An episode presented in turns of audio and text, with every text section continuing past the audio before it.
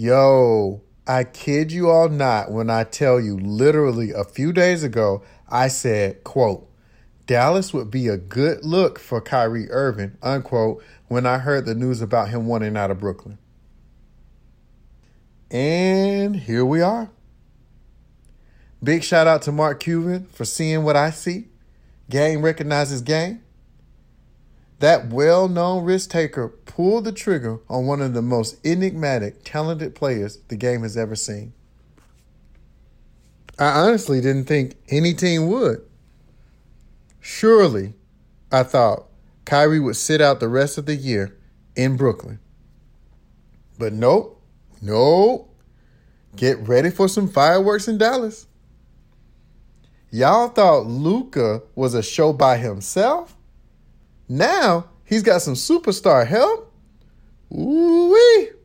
Watch out now. They are a legitimate threat. Not like NBA championship threat, but finals appearance threat. Of course, all of this will depend on seeding. The Mavs made it all the way to the Western Conference Finals last year because they faced a disjointed Jazz team and the weak minded Suns.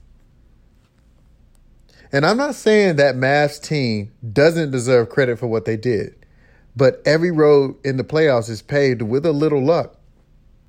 Luka made it to the conference finals with Spencer Dinwiddie and Jalen Brunson. Now he's got an NBA champion and killer in Kyrie. Y'all, if they mess around and win this thing this year, I won't be one bit surprised. It is a fantastic fit for Kyrie, who just needs to play off the ball and let Luka lead. You know, similar to what he did with LeBron in 2016, the championship year. Y'all remember that? ISO ball and big play. This is two killers teaming up, waiting to feast on the hearts of their Western Conference opponents. Again, they have a legit chance to beat any team in the West, including the reeling Warriors. Now, will I pick the Mavs over the Warriors? Before the trade, I would have said no way. Now, I'm not so sure. I'm of the belief that if Dre, Clay, Steph, and Steve Kerr are healthy and all present in the playoffs, they have a chance to win a chip every year. When all of them are present, they're four and one in the finals. That one loss, Kyrie and LeBron. Kyrie and Luka are Kyrie and LeBron 2.0. This is scary, y'all. Golden State, Denver, Memphis, and the Clippers shouldn't be shaking, but definitely paying attention. If they run into Dallas in the playoffs, they better snuff them out when they get the chance. You don't want to give those two killers over there any hope. Similar to what the Celtics did with Kyrie and KD last year.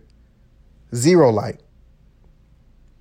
I'm rooting for this trade to put pressure on the rest of the league to step up and stop playing like they know how the season's going to end. The spotlight is particularly on Brooklyn. What's Kevin Durant going to do? Stay or try to force his way out? Time will tell. As crazy as this sounds, though, I think this is the best time for KD to show how much of a leader he is. To take this team and build it into a legit contender post Kyrie James Harden era. This is a chance for him to restart and pivot his legacy, which is, in a lot of people's minds, already set. If he can get it done, meaning win one championship with less talent, he instantly catapults himself into the conversation for top 10 all time.